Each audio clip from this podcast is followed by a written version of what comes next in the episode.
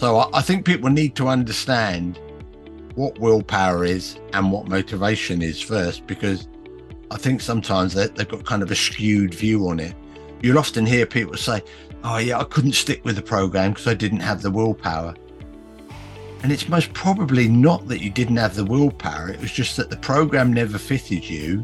Yeah. And there was never any true belief underlying that you could do it in the first place. You were doing it because society said you should, or your coach said you should.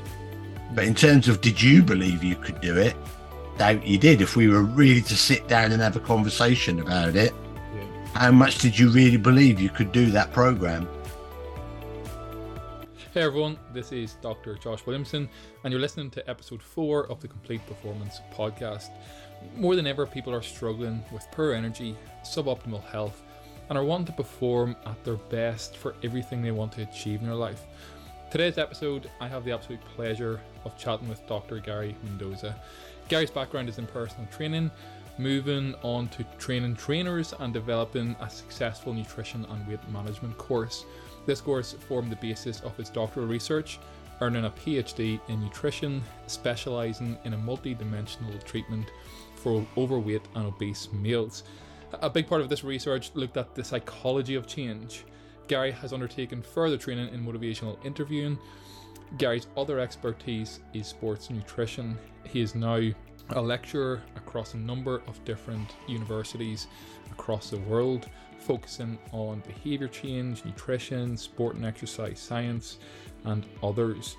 He is also director of Stages of Change, which delivers behavior change workshops and advanced behavioral change courses. This was an absolutely fantastic conversation, and I hope you get a lot of value for it. So please help me in welcoming this week's guest, Dr. Gary Mendoza. Hey Gary, how's it going? How are you? Good, thanks. Thanks for inviting me on. No problem at all. It's you know it's been a while. I think I've had the pleasure of meeting you now five or six times between your courses and that, but unfortunately we haven't actually had the pleasure to meet in person. you know, which is always a always a strange one. But I guess one of the reasons why I, I wanted to get you on is because you have this really unique ability, or I think it's really unique ability, like we were just chatting offline there, that you have this knowledge that's really vast and deep, complex issues with regards to behavior change, but you wouldn't think that to talk to you. And I mean that as the biggest compliment. because the way you speak is very much just like you're talking to one of your mates. It's not academic, it's not, you know, up here theoretical. It's well, how can I actually help you? Yeah. I think I took a lot of that away from my own communication style with, you know, you come out with a master's or PhD or degree. People don't care if you have that. They want to know, can you help? And that's something that's it's always really stuck with me from even your very initial course on motivational interviewing that I done with you. Mm-hmm. So yeah, I just think your your ability to do that is is great. I think you could just I think it's true of all coaches really. You just got to be coming from the right place in terms of it's not about me it's about the student and what do they learn what can they use what's the best way to put it across mm. and i know from my days as a student you sit in lectures sometimes and think the hell are they going on about here and then somebody explains it differently to you and you're like oh, well why didn't they say that in the first place yeah yeah so i had this with a couple of lads when i funnily enough we were just talking there about the krebs cycle and the professor we had in biochemistry, he described the Krebs cycle, but you know, normally when you describe it, it's always clockwise. Yeah. Yeah. For whatever reason, he described it anti clockwise. Hmm. and it was majorly confusing because every textbook yeah described it the other way around. And quite a few of the guys on our course were like, I don't get this. And so I spent a couple of hours with them explaining it the right way around. And they're like, Well, I get that now. so, so yeah, I I think it's really important that people are not only do they understand it, but they feel that they can ask questions if they don't understand it. Because I think sometimes it's a bit intimidating when you've got somebody that stands out the front and spills information at you. And sometimes people just sit there going, "Oh, I'm going to look stupid if I ask a question here." Yeah. But I always, I'm always at pains to stress there's no such thing as a stupid question. Yeah, I always heard that if you keep asking stupid questions, you run out of stupid questions at some stage. Yeah, Yeah. Um, but your initial research was all in behavior change, and if I've got this correct and can sum it up, it was generally that if we try and get people to do some sort of weight loss, that it may not work most of the time, but we can improve that result by assessing if they're actually ready to make that change. Would that be correct? Yeah, my pitch is in men's weight management. Mm. And the initial idea was that I would work with personal trainers. So it was very practical, it was applied. Um, and part of that was assessing whether somebody was actually ready to change. And that was kind of the initial pilot study. Yeah. That was quite a surprise finding that we I found that quite a lot of people were taking on trainers. Yeah. But if you assess their psychology, they weren't really ready to change. And that's almost contradictory because you kind of think, surely you wouldn't sign up with the trainer unless you were ready to change. And and I think what happens is people go along to professionals, whether we're talking about trainers, coaches, dietitians, whatever. Yeah. I think they go along sometimes with the attitude that, oh, well, you're the professional, you'll be able to kind of help me make the change. You'll have all the answers. Yeah. And it comes as a bit of a shock when they find out that, well, actually, the answers that professional's got aren't the answers I want. Mm. Yeah. No, I think that's it's a strange one. It's, it's again, it's one of the ones that when you explained your research first time that we met, I was like, that's quite an interesting take because as professionals, people approach us for a certain reason, and whether that's a referral from maybe a GP or whether that's themselves actually reaching out and saying, "Here, I need some help with my weight loss," that we quickly find out that maybe that's not what they actually want when it comes down to the nitty gritty, trying to do make that change. Yeah, I mean, they may be saying one thing because kind of society dictates that that will be the right thing to say. You know, I'm not happy with my weight and blah blah. But actually, do they? What do they really want? Are they just generally unhappy? Is there something else going on? It's way more complex than I'll oh, just lose a bit of weight, and and normally there's a hell of a lot going on in the background. So discovering that and understanding that is really important for any coach or any professional, really, because yeah. at the end of the day, it's going to come down to lifestyle factors, whether we're talking about overweight, obese people, or whether even we're talking about elite athletes. Yeah. If they've got to improve their nutrition to improve their performance, that impacts their lifestyle. They have to change the way they're living. And so understanding what that lifestyle is and what impacts on it is really important. You can't just go, well, I'll give you a diet sheet, follow that, job done. Yeah. It's it's one of those ones that I always say when doing talks or lectures that the actual process sounds simple, but life makes it very, very difficult because of all those different factors. Yeah yeah, I mean, it's like people go, "Oh, well, weight management is just calories in, calories out," and it's like, God, if only it was that simple. yeah, but you, touched on a a point there that it's something that I've been sort of exploring recently. That whatever reason, like people come to us, whether it is a referral or whether they want to lose weight, or even if they do start the behavior change, and maybe halfway through it, they realize that this isn't coming from what I I want they might think that they want to lose weight or even if it's alcohol consumption or exercise it's maybe some sort of societal standard and it conflicts with their own internal values about what they feel is important yeah. Can you speak to that a little bit? Yeah i mean finding out what somebody's true values and beliefs are is really important because when we look at if you look at something as simple as goal setting yeah. and new year's new year's resolutions are a, a good example of this yeah. it's that people make New Year's resolutions, and at the point that they make that resolution, they're committed to it. And if you would ask them, you know, how much could you do this? They'll, oh, 10 out of 10, I'm going to get fit this year, stop smoking, lose weight, whatever it might be. Yeah. But if we were to measure their actual belief about whether they could do it, it might be around four or five out of 10. Yeah. And what we know is commitment always sinks back to what true belief is. And so they might start out super confident, but ultimately, everything says that's going to sink back to four or five because that's what they truly believe. Mm. And so, finding out what that underlying belief and value is is really important because that is changeable. Yeah. Providing the client themselves realizes that's what it is. Yeah. Yeah. I think it's being I guess, honest with ourselves to a certain extent about do we actually want to change and, and how important is it and where where does our confidence lie in that?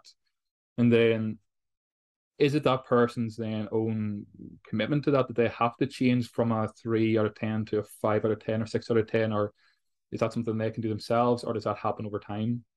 I think that happens over time, and and that's where any weight management, any fitness program, whatever, must be about education. Yeah, because the individual has to a understand consequences of the changes and how they might come about and, and what the long-term value of that will be. And through education comes kind of competence. And if you've got competence you you that builds motivation as well. Yeah. and so it's a slow process. It's no good just telling people what to do in the misguided belief that oh they'll keep doing it. Because yeah. that's kind of similar to the commitment thing. It's like yeah they'll start doing it at the start of your program. Yeah. But as I often kind of say to clients, it's like somewhere along the line, this is going to derail because life is just going to get in the way.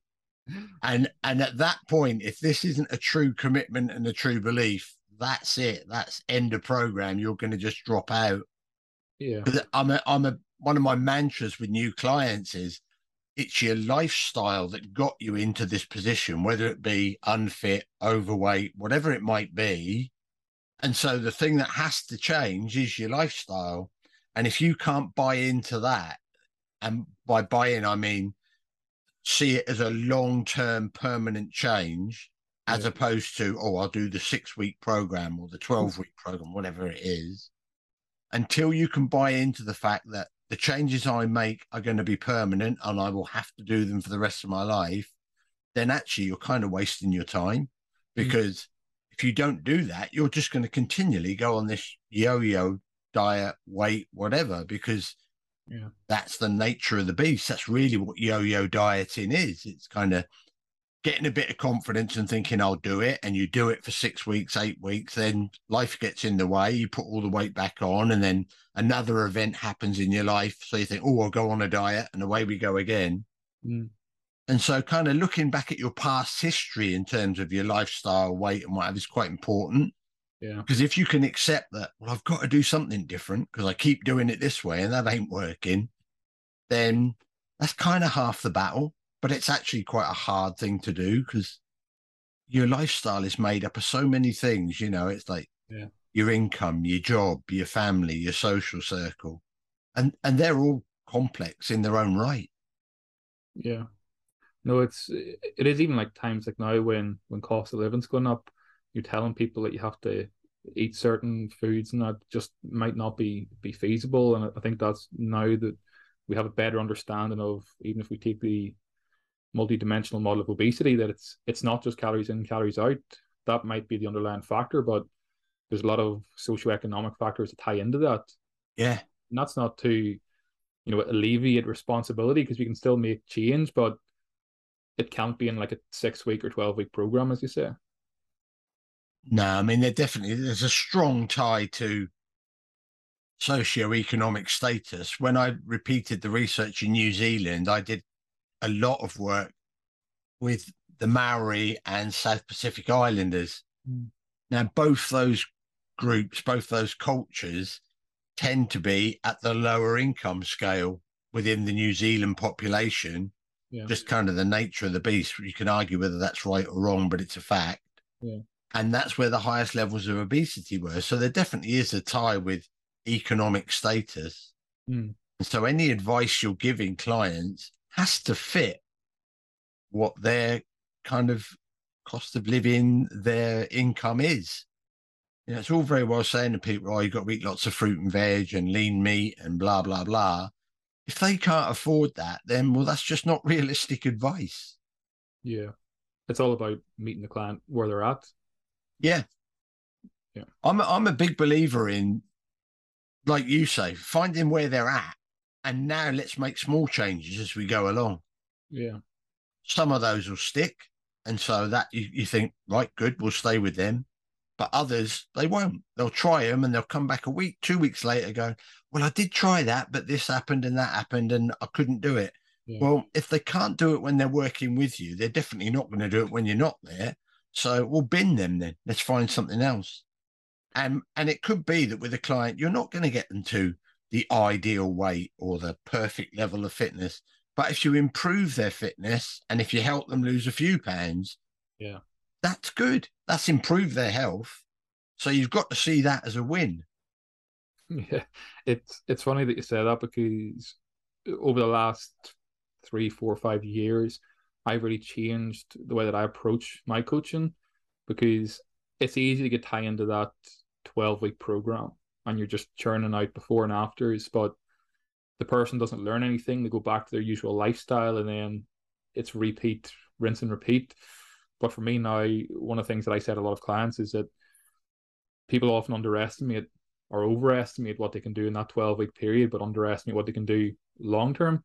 Yeah. And for me as a coach, I don't need you to lose two or three stone. I need to educate you and give you the the tools and the confidence that you don't need me after any after the 12 weeks that you can make that change stick long term yeah i mean if you look at all the research in weight management it shows that structured programs are the most successful mm. and that those successful structured programs have got a huge education element yeah. and so like i totally agree with you the goal of that 12 week program actually isn't to lose huge amounts of weight or whatever it's just to educate the client so as they now start to make better choices, and then maybe a year down the line they might have lost a stone or whatever, but at least they've lost it through whatever technique that's going to fit their lifestyle, and they're more likely to keep it off. Yeah, and it's a challenge because as a coach, as you know, you you're competing against everybody else that's going, oh, well, I can kind of get you to lose a stone in six weeks or yeah. two stone in 12 weeks or whatever. And so you've got to compete against that. And that's quite hard because the general public are just going, well, that's what I want. I want to lose two stone. And it's quite hard for you to get the message across that you might think you want that, but actually what you need is this. And then ultimately that will get you to that point, but it will be further down the line. And so it's it from a marketing perspective, it's a real challenge. yeah. It's not it's not sexy to sell, but I'm so glad that you said that because there's always a statistic that's thrown around that uh, who knows what it is because everyone changes it that between 80 to 95% of diets fail and people regain that weight within two years. But we see that massively drop when education is added into some form of structured program. Yeah.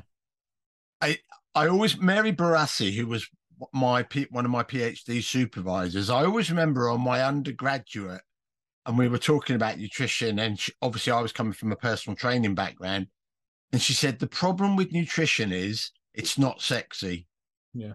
I said what do you mean? She goes well telling somebody that they should eat more fruit and veg lean meats maybe drink a bit less caffeine a little bit less alcohol yeah. there's no magic trick there. There's no magic outcome. He says but what everybody sells is the quick fix the yeah. the fat burner, the whatever. She said, so if you're trying to sell solid, healthy nutrition, it's not sexy. There's no way you can kind of dress that up to make it look like it's some magic formula. Yeah. And and I kind of didn't get it at the time, but I do now. It's like you you do realize that, God, yeah, it's, it's a diff, it's a hard sell almost. Yeah, it was one of the things that again I learned just with a bit more maturity that when I first came out into the industry, I was slating off things like Weight Watchers and Slimming World and all these different programs. And yes, they have their pros and cons, but they worked with people. You know, they didn't do any of these high carb, low carb, high fat, low fat things. Were very much just about generally portion control through some sort of marketable system. And the more I thought about that, it's it's the simple things that work long term, but that that's difficult to sell. It's difficult to market, and that's why we need to slap a name on it and give it lose a stone in two weeks, and people are like like giving that. Yeah, it, it it's a hard sell. It definitely is.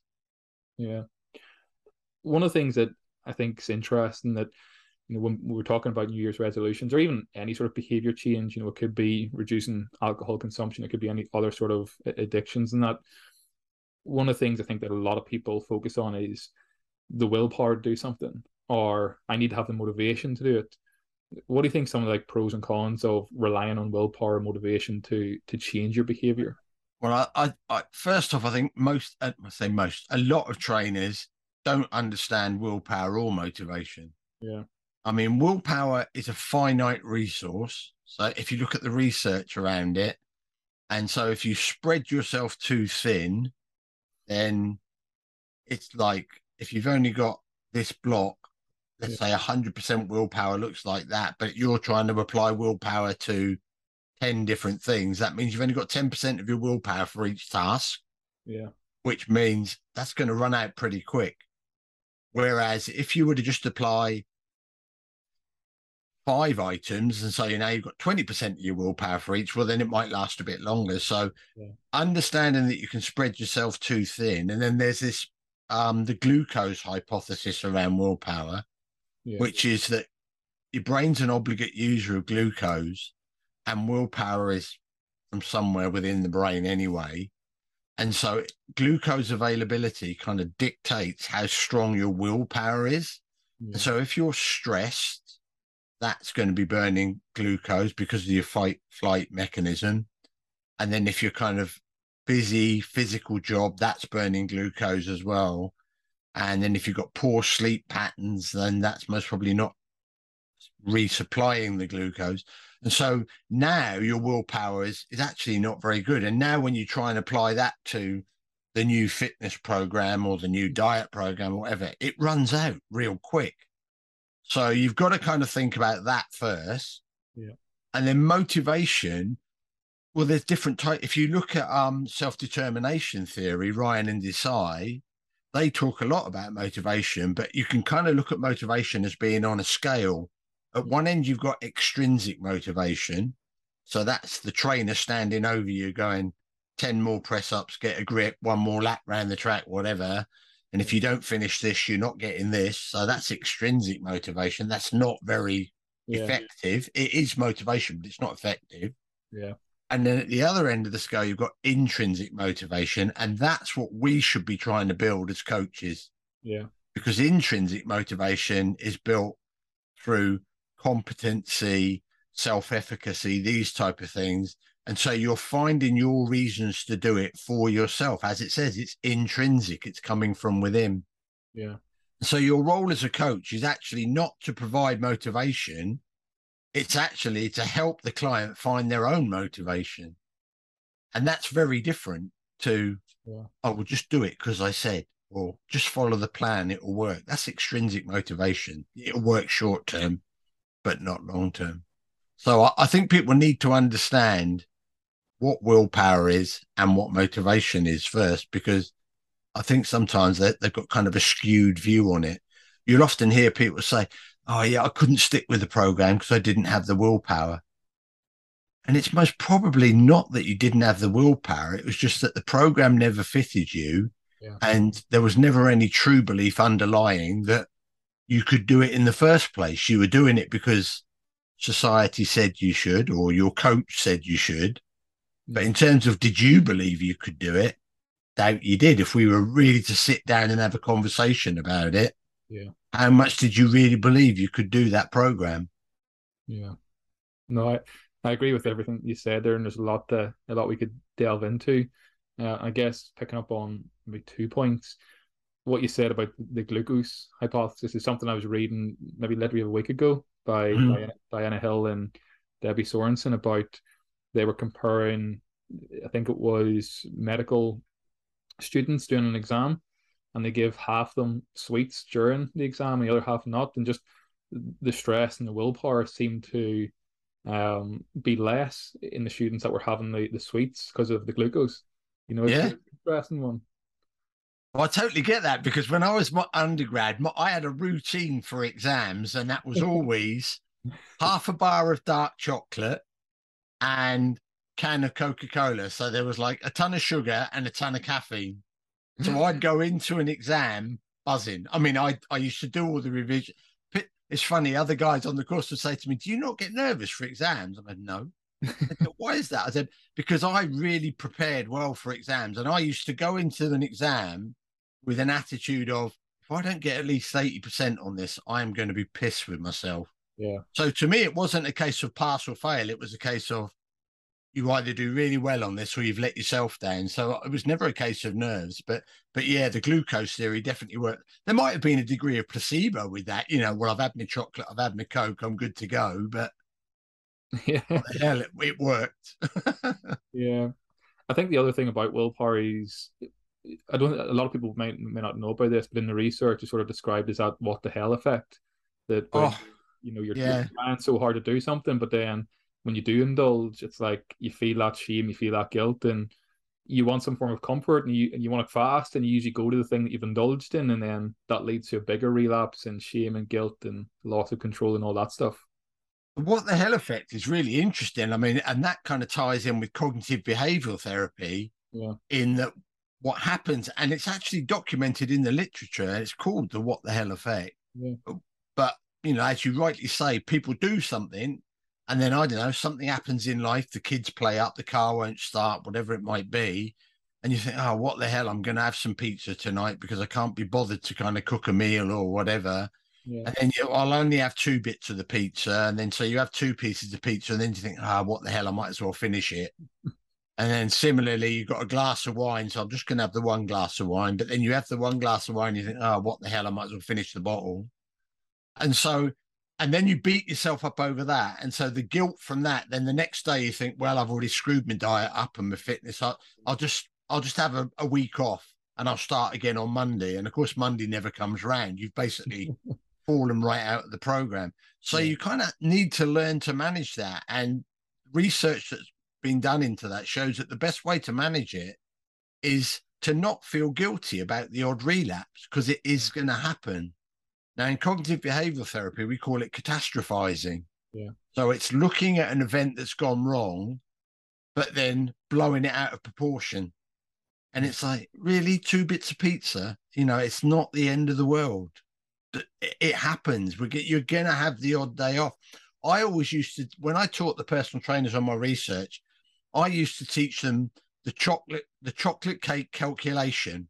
and they'd look at me daft. I go, well, what you say to people is they had they're on their diet and they're keeping fit and they're eating really well. And then they decide they're going to have a piece of chocolate cake. And when they've had the chocolate cake, they go, Oh, bugger, I've wrecked my diet. I might as well finish it off and have some more chocolate. What And I say, What you do to you say to them, Okay, how many calories in that piece of chocolate cake that you had? And let's just say, for the sake of argument, it was 500 calories because it was a decent bit of chocolate fudge cake. And I'll say, now work that out as a percentage of your daily allowance. And so if we're kind of sticking with round numbers and it was a female, 2000 calories, so it's 25% of your calories. Okay, that is quite a big chunk for one day. I say, now work out how many calories you're allowed in a week based on that. And they obviously multiply it by seven. And I say, now work out the percentage from that. And obviously it shrinks dramatically. Yeah. Now do it for a month how many calories am I allowed in a month and what proportion is that chocolate?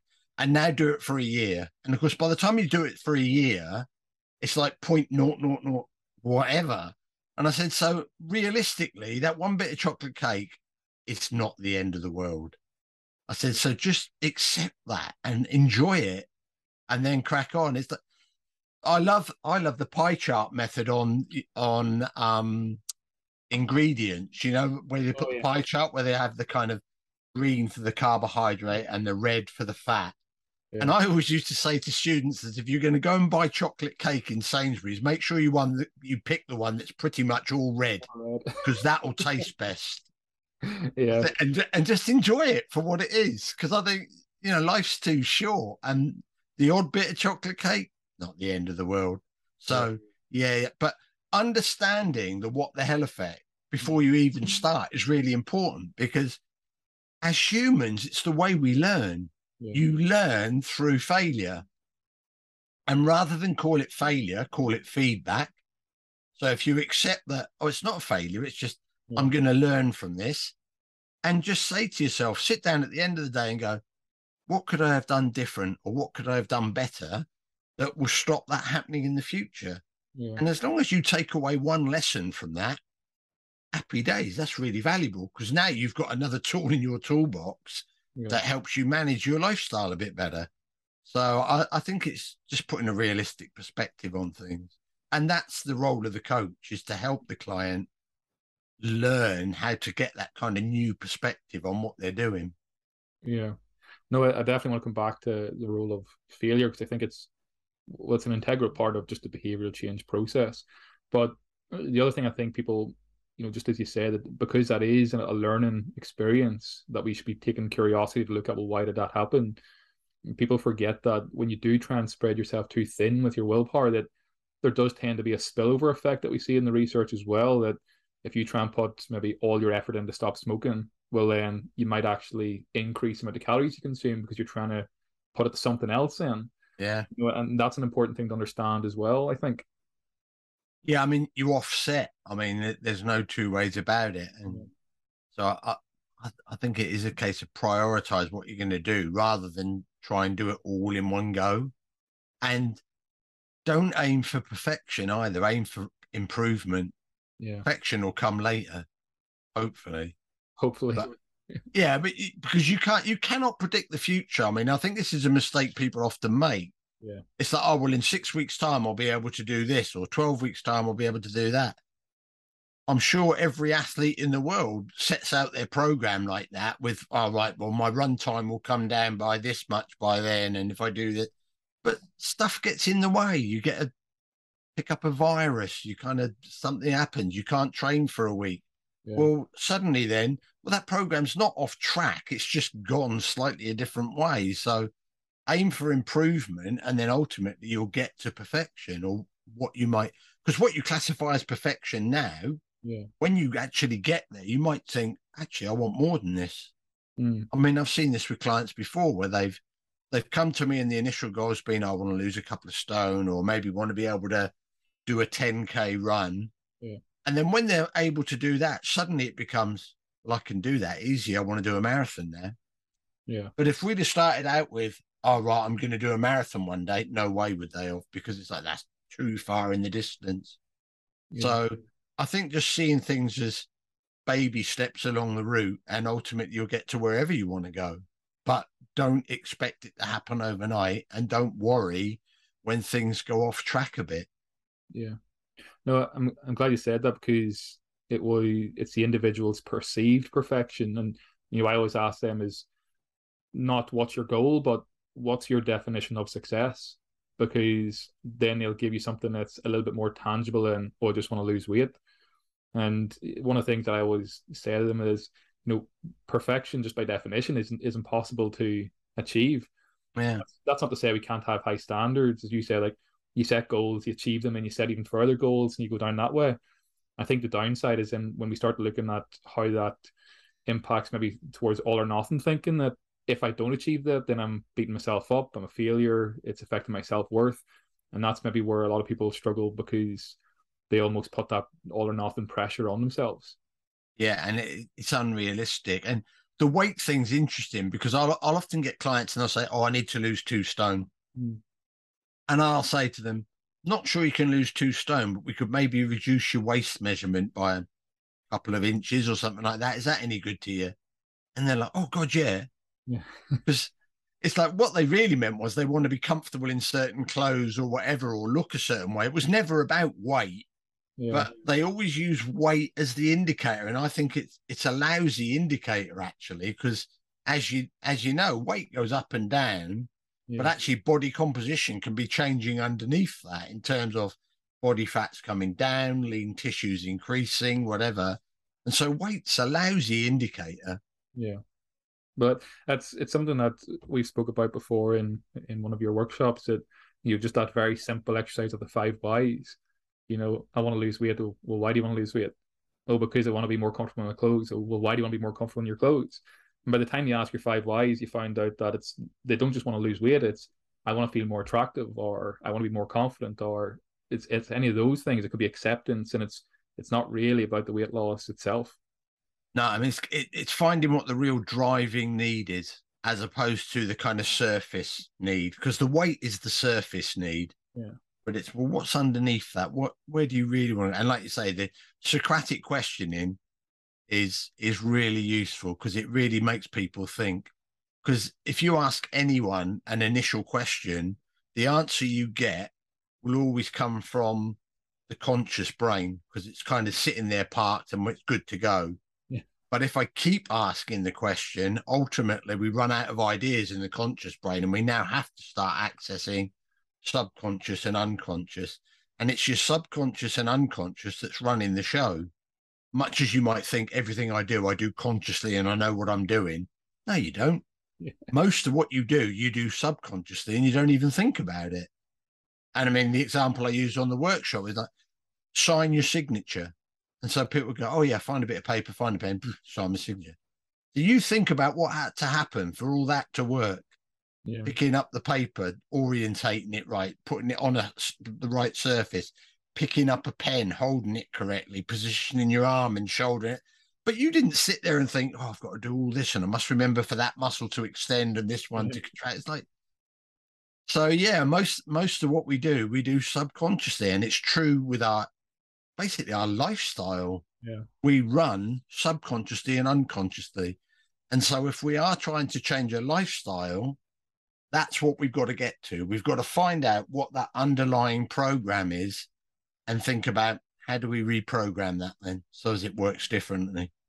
Yeah, it's interesting because what I would say to, to a lot of my clients is that you going over things in your head, you might have been taught that that's thinking, but we can't actually properly think unless we actually speak to something or we write something down. And you know, Mm. I see I see this all the time. You know, if you're lecturing and your students are doing presentations, and it comes to the end, you have to ask questions, and no student wants to ask another student questions, so you're always going right. I'll ask the question Yeah.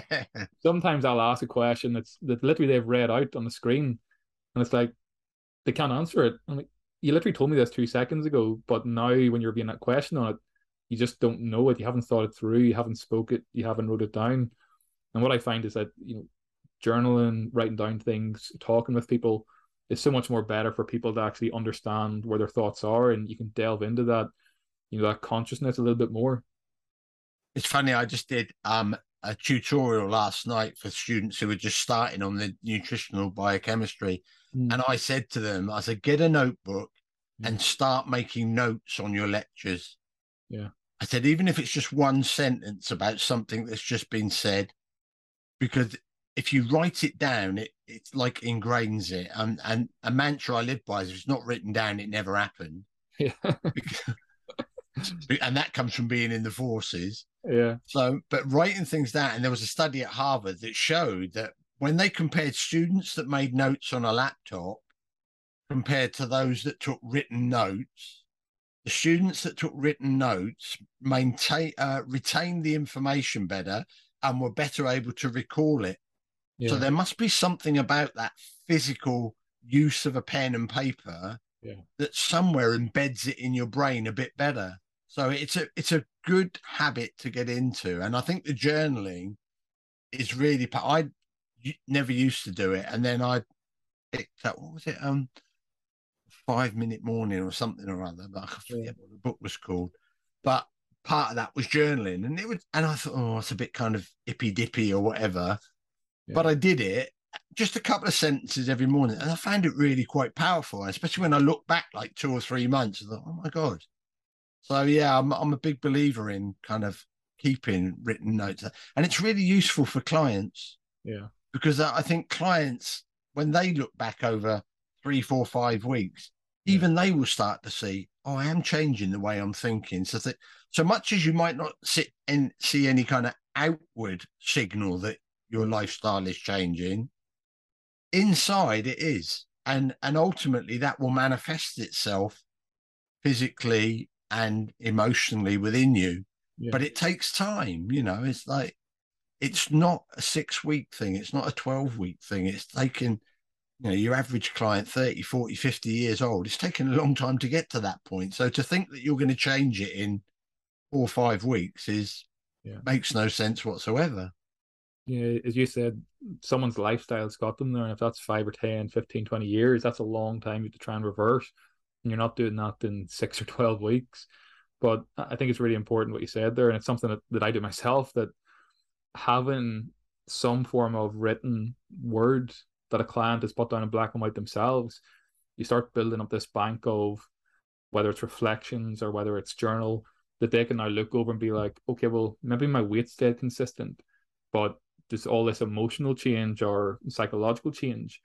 And I think people people feel as if they have to change physically first before the other stuff comes, but we have to be aware that emotions and perceptions and thoughts impact our our actions as well. So it's important to see that well, there is progress here beyond the number on the scale. Yeah, and and I I agree with you. I I think emotions, psychology, and everything else precedes anything physical because without those changes, you don't see the physical manifestation of it. So, yeah. the the physical changes and the the everyday lifestyle changes you're going to see later down down the track, as it were. Yeah. And to me, the biggest success in my research was that speaking to some of the trainers, and now we're talking 20, 30 years since I did that research, at least 20 years anyway. Mm. But some of the guys that took part in it to this day have maintained the weight loss. Yeah. So to me, that's the biggest success. The fact that not only did they educate them, and yes, during the program they lost a few pounds and their waist measurement reduced because they were the outcome measures. Yeah. But more importantly, they've been able to sustain that. And to me, that's a far more, a far better outcome than anything that was achieved in the 12 weeks of the program. And that, that long term result doesn't come without psychological change and emotional change at the same time. No, I mean that that's the best measure of was this a lifestyle change or not? Because if you've put all the weight back on, well then it wasn't a lifestyle change. It was a temporary adjunct while you were doing the program. Yeah. And and so to be able to say, I helped that client get a bit fitter, reduce their weight measurement, whatever, and they've been able to sustain it, that is that's a real result. Yeah. I feel as if when it comes to us as healthcare professionals, no matter what that that is and what setting that's in, that there is a lot that we have to understand about psychology, the emotion, looking at that subconscious, conscious side of things. And you touched it on earlier about different types of motivation. Would you say that a lot of people come initially for behavior change or what they perceive their goal to be from a place of external motivation because maybe society tells them they have to do it, their doctor tells them they have to. And our role as healthcare professionals is to try and make that more intrinsically motivated. Yeah, hundred percent. I mean, the, the, the one group you can almost guarantee are coming with external motivation would be anyone that's been put on a GP referral program. Yeah, because the GP has gone. Your BMI is too high. You need to lose weight. Mm. I'm going to refer you to the gym. It's like they can wash their hands of that person and get rid of them. Yeah. Whether that person wants to be at the gym is a whole nother question. And my guess is most don't. Yeah. And it's it's similar with a lot of illnesses because obviously obesity is a multi-complex disease. Yeah. But things like diabetes, things like that, you know, you get told by your, doctor, oh, you're pre-diabetic, and if you don't change something, then you know you'll you'll end up with type two diabetes and all the complications that go with that. That's external. Whether that person that person doesn't walk out of that surgery now and think, oh, I feel totally different now. Now I know I'm a pre diabetic. I must change things because most people don't change. Yeah. It's like you see it with smoking behavior, you see it with people that have had heart attacks. So you would think that, you know, you're diagnosed with lung cancer and you're told that it's your smoking behavior that's made. Well, a lot of people don't stop smoking. Yeah. And somebody has a heart attack, but that doesn't necessarily guarantee that they'll take up activity, stroke, exercise, whatever, and maybe improve their diet and maybe try and lose weight. A lot of people don't. Yeah. And so that's all external. And it and until such times as it starts to come from within and and the thinking somewhere in there starts to become this needs to change and I'm the one that needs to change it. Until we can get to that point, they're, they're not likely to be successful in, in whatever change they they're wanting to make. And this is what coaches have to understand. It's no good as a coach, you going, you definitely need to lose weight because if if you don't, in a few years' time, you won't be able to play with the kids. Yeah. That might well be true, but that doesn't help the client at all because they maybe don't view it that way. They don't see it as that's the issue. So it, and as you know from doing the workshop, in motivational interviewing, it's about helping the client find their own reasons for wanting to change. And that when we find those, then that's intrinsic. That's intrinsic mm-hmm. motivation. Once a client starts to hear their own reasons for wanting to change, they are more likely to make that change. Yeah. Yeah. And I guess that's where the art of coaching comes in. That it's not here's a training plan or here's a diet plan or well, here's a anti-diabetic, you know, or pre-diabetic exercise intervention. It's the role of a coach is to try and I guess address that ambivalence, them re- the reasons for doing it, evoking reasons for change. And I, I think this is it, it's a good argument for changing the way we we train mm. coaches. Yeah. And and by coaches I'm including dietitians, doctors, practice nurses, everything. All we tend to train all of those professionals in terms of I'm going to give you all the knowledge you need to work with whatever, whether it be a dietitian, which would obviously be all the nutrition and clinical nutrition, or yeah. if it was a doctor, it would be all the disease processes or whatever. So we give them all that expertise, and then we kind of put them out into the big bad world with a misguided belief that well, all I have to do is impart my knowledge, yeah. and the clients will be fixed, kind of thing.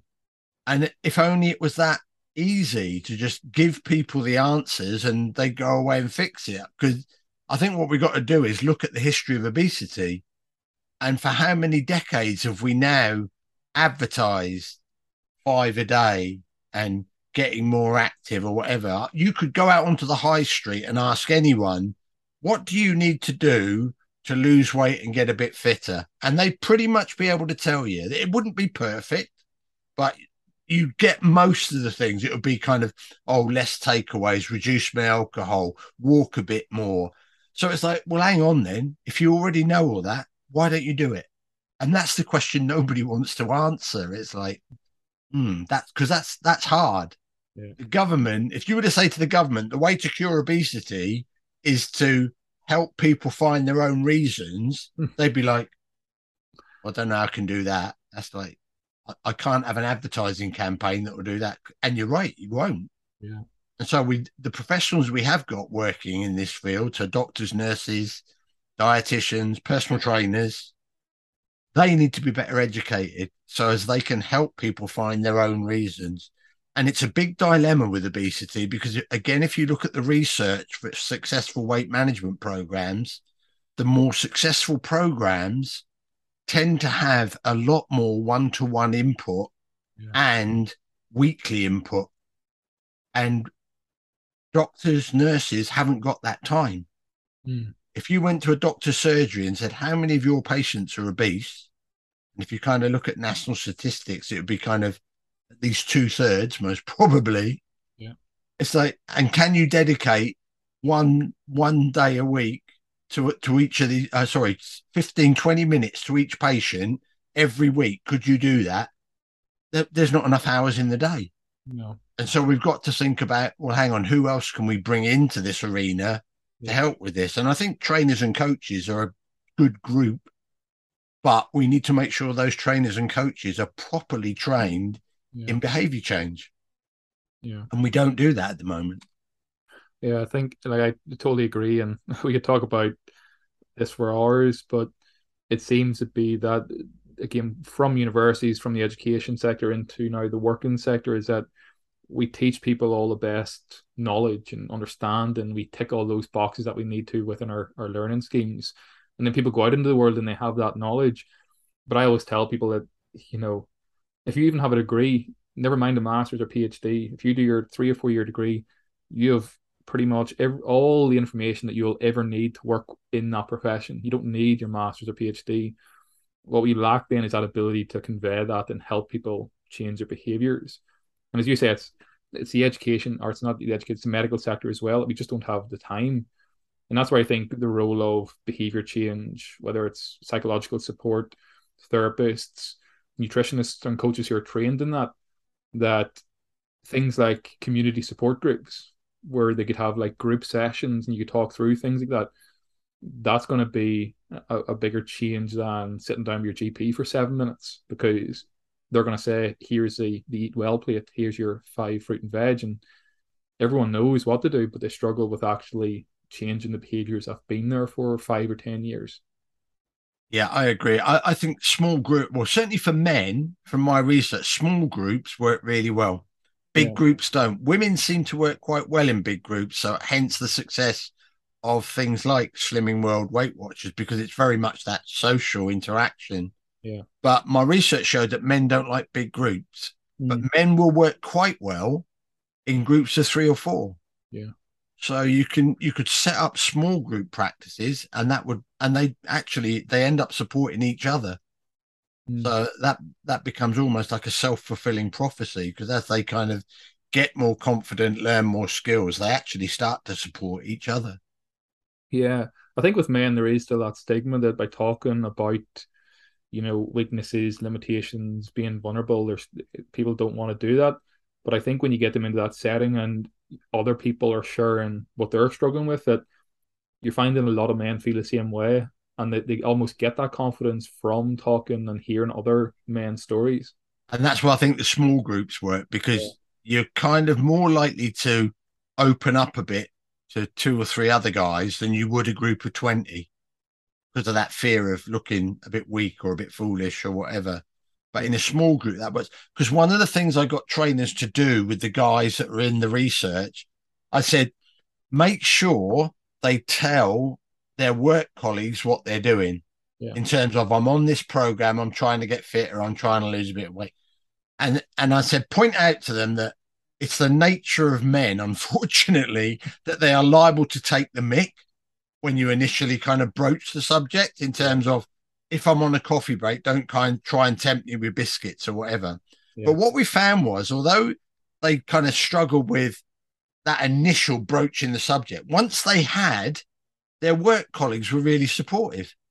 Yeah. So once you got over that initial hurdle, they were all like, "Well, fair play to you. If you're doing that, I'll I'll kind of help you out a bit or whatever." Yeah. So it actually worked in their favor, but it was just that initial. And it's true, you know, me, we traditionally men won't go to their GP unless they're basically dying on their bed or whatever. You know, it, it's just like, well, I've got a bit of an ache. I ain't going to my GP with that. It's like I'll, I'll look foolish. Yeah, I we can't. We need to get past that a bit. I, I'm I'm still guilty of that at times. I'm uh, the same. It's like, nah, I'll get over it. yeah. One of the things that I guess just to finish, one of the topics I, that I'm finding really interesting at the moment, Gary, and you touched on it earlier. And it's almost I would love to hear your thoughts on this because it is part of the behavior change process. Obviously, we have these expectations that we're going to lose weight or you know whatever we're trying to change but failure and mistakes and getting things wrong that's going to come up and it's inevitable. Like we have to go through that and we understand that we have to learn about it. But if we look at some of the research around and i understand that some of the research is around addictions and that but we're always talking about relapse prevention. What's the role of you know failure and getting things wrong that learning process but also trying to prevent that relapse? I don't think you can prevent a relapse. Mm. I think relapses are inevitable. Yeah. Because it's like anything, you know, when you learn to ride a bike, yeah. you don't jump on a bike and ride it first time unless you're very fortunate. Yeah. You kind of fall off a few times. But actually, you need to fall off a few times. Yeah. So as your body then learns where your balance is and how to move your balance. And it's the same with anything. Yeah. We actually need the relapses. So as we kind of learn at a deeper level right in the future if this is going to work for me i need to be able to manage that situation or this situation so the key is accept that relapse is actually part of the process and it's useful yeah. and we know this from smoking behavior because Prochaska and DiClemente with the stages of change model they found that the average successful um, smoker who gave up it took them at least five or six attempts so kind of five or six go rounds, if you like, before they were actually successful in permanently stopping smoking. And so there has to be something about each of those kind of relapses that they've learned from. Mm. And so we have to accept right from the outset that relapse is part of the process, but not view it as a negative and actually view it as a positive. And so this is why I always say to coaches, you've got to talk about this very first session. Yeah. Because when your client initially comes to you, they will be super confident because people always are. They are actually suffering from what is known as barrier underestimation. Yeah. And what that basically means is they've got all this, they've got a high level of confidence, but actually it's not based on any kind of fact. It's Yeah. just that for whatever reason they've decided they're going to do this. And so they're super confident. When you say to them, Oh, you're bound to have a relapse at some point, they'll go, Oh, no, no, it won't happen. Not this time because I'm working with you and blah, blah. It's a bit like when I was a gym manager, people would sign up in January in the droves, and you could pretty much guarantee that come the end of February, 50% of them would hardly be coming to the gym Yeah. but you didn't say anything at the time because obviously you you just want the membership you want the money coming in Yeah. but you knew full well that much as they will say to you oh yeah i'll be coming in at least three to four times a week and they might do that for a couple of weeks over time that will slowly wear off because different things happen and so they'll they'll relapse to their old behavior now if i'd have pointed out to them right at the start that this is going to happen and we need a way of managing it. Much as they might have said, no, it won't, whatever. I said, well, okay, well, let's just take the scenario where we assume it will, even though you're saying it won't. Hmm. How will you manage it? Yeah. And get them to come up with kind of plan B, as it were. At least now, when it happens, I can say to them, remember, we talked about this when we first started. Yeah. And they kind of somewhere in their subconscious, it's sitting there and they go, oh, yeah, I do vaguely remember something about that. I said, so that's where we're at now. Yeah. So what is plan B? And then then they activate plan B and away we go again. Yeah. But at least now we've got a way of moving forward. Whereas if I don't talk about it, when it happens and I say to them, Oh, don't worry, relapse is part of the process, they'll just go, Well, you're just saying that because you want to keep me in the program. Because it doesn't sound genuine. Yeah. So I think this is one example where you should plan. I don't like the word failure, but plan for failure. And that, and now we're going to treat it as feedback. Yeah. I do an exercise to my clients called Plan for Chaos, which is pretty much what you're talking about. Yeah. Um, but I think sometimes even people who are aware of the behavior change mo- model, sometimes because you, you you typically see that linear model of you know going from contemplation right through and relapse at the end, and you always see an arrow going back. But the way that I sort of describe it as clients is like you're almost feeling upwards, that spiral upwards, or feeling forwards, and with each time you relapse, you learn something from it. Yeah.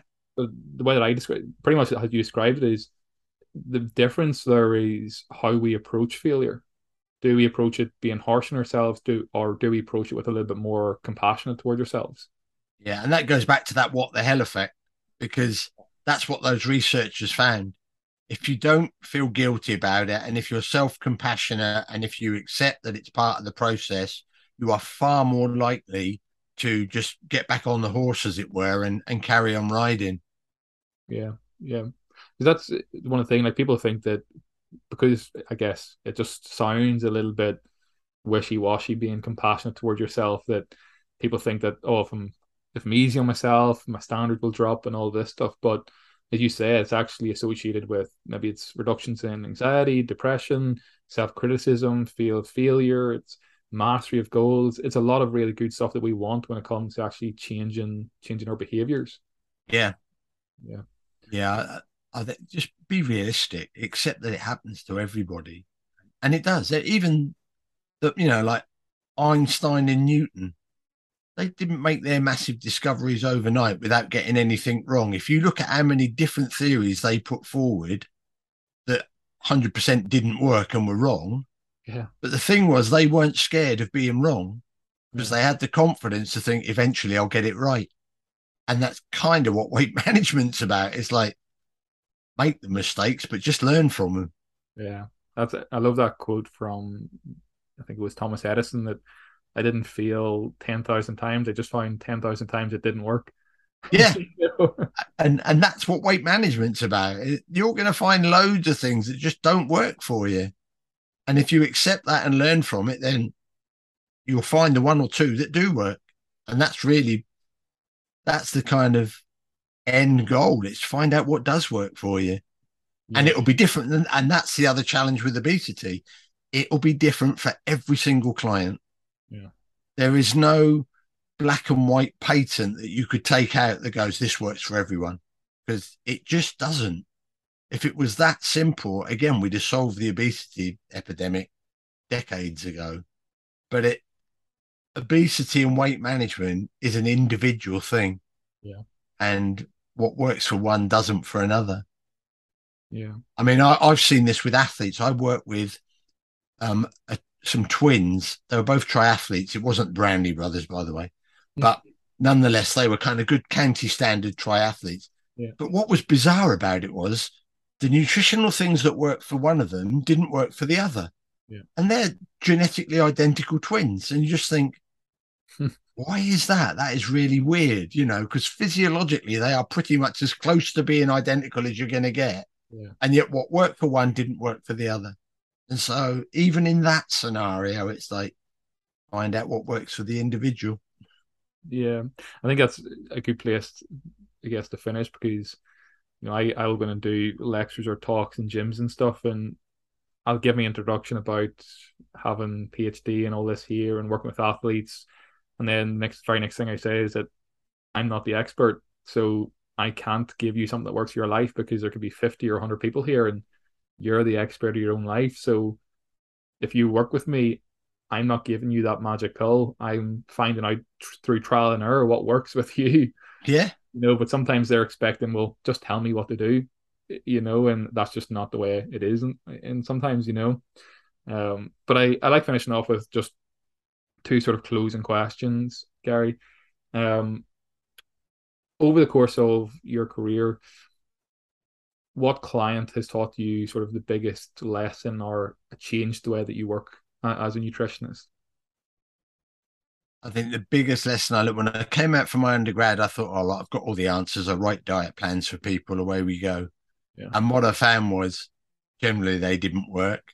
Mm. And and and what I tended to find was my clients actually had some of the best ideas and the ideas they came up with were the ones that tended to to work. Yeah.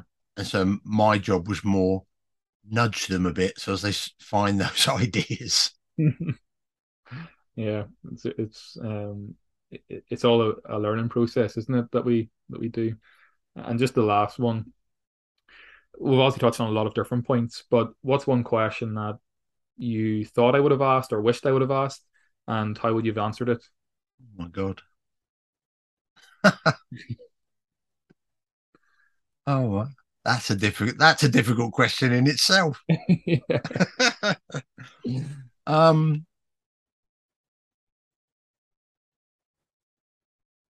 what one element would I include in any education program for a coach, trainer, dietitian, doctor, medic, whatever it might be? What is the one that to me would be a very pertinent question. And the answer would always be behavior change and, and understanding the psychology and how complex behavior change is and teach them some real basic skills around behavior change because that will be one of the most powerful tools they've got over and above all the knowledge we could impart to anyone. Because if you look at any type of lifestyle change, I always say there's three pillars to it, and there's nutrition, there's exercise, stroke activity, and the third one is behavior change. But without the behavior change, the other two never change. Yeah. So that should be an intrinsic part of any program, whether we're looking at personal trainers, whether we're looking at degrees, there needs to be a stronger element of that in all those programs. Yeah, I, I, I totally agree. And you know, within a lot of degree programs, especially medical degrees, they might only get four hours of nutrition over a seven year degree and trying to get the that buy-in of well behavior change should be the forefront of that you yeah know, think we're making a lot of progress and, and, a lot of people are starting to to look into behavior change and how we speak to clients and communicate with clients but i would totally agree that we need to see more of it out there in sort of just our education that we're given if I always look at it, if you can't help somebody make a behavior change, then there's no point in giving them any other information yeah. because they're not going to action it. Yeah. So information is only valuable if people are going to apply it. Yeah. Definitely. Gary, thanks very much for your time. I really appreciate the, the chat. I enjoyed the chat. No, it was good. Um, thanks very much, and hopefully people will get some value from this one. Yeah, hopefully. Thanks for listening to the Complete Performance Podcast with your host, Dr. Josh Williamson. I hope you enjoyed the conversation with Dr. Gary Mendoza and can take away some value to help improve your daily performance. If you enjoyed this episode and you'd like to support the podcast further, please share it with others, post about it on social media, or leave a rating and review. To catch all the latest from me, you can follow me on Instagram at Dr. Josh Williamson, as well as checking out all the links and resources in the show notes. Thanks again, and I'll see you next time.